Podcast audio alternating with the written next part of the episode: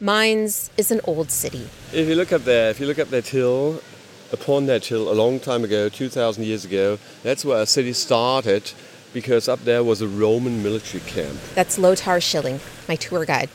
No longer a Roman conquest, today Mainz is the capital of the German state Rhineland Palatinate. Much of the city was destroyed during World War II, but some buildings in the Altstadt, or Old City, date back centuries, like the cathedral. The square below its dome has a market several days a week, packed with vendors selling local wine, cheese, meats, and produce. Mainz is perhaps most famous for being the birthplace of Johannes Gutenberg, the inventor of the movable type printing press. Schilling says the city celebrates this quite extensively. They have the Gutenberg Museum, monuments, a square, a street. The university is named after him. We have a Gutenberg Marathon. There even used to be Gutenberg cake and Gutenberg ice cream.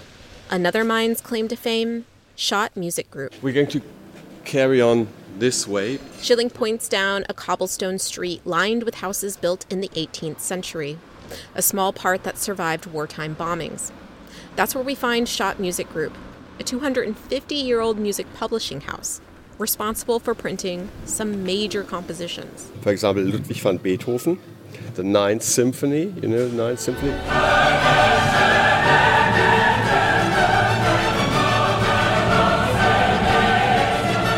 Yeah, that Ninth Symphony, one of Schott Music's biggest gets.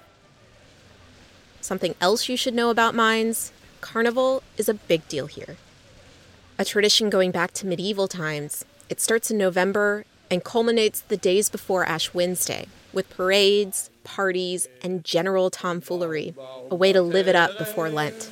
The history of the Mainz Louisville Friendship Circle is, of course, not nearly as ancient as the city itself. It began in the 90s, though the Louisville Mainz relationship unofficially started in the 70s, when a U of L German professor wanted to send her students here to learn the language better. Friendship Circle members say there's been little interaction with Louisville in recent years. Shou Yin Zhao wants to change that.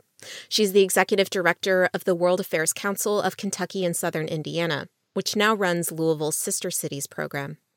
The Sister Cities concept came about during President Dwight D. Eisenhower's time to encourage people to get past their differences. Nowadays, it's very different. It seems a bit quaint because it's a global world. So the idea of sister city kind of loses a little bit more of its meaning. But it doesn't have to, Zhao says. She hopes to modernize and expand the program and is working with Louisville Metro to do that. Sabine Nassim directs the city's Office for Globalization.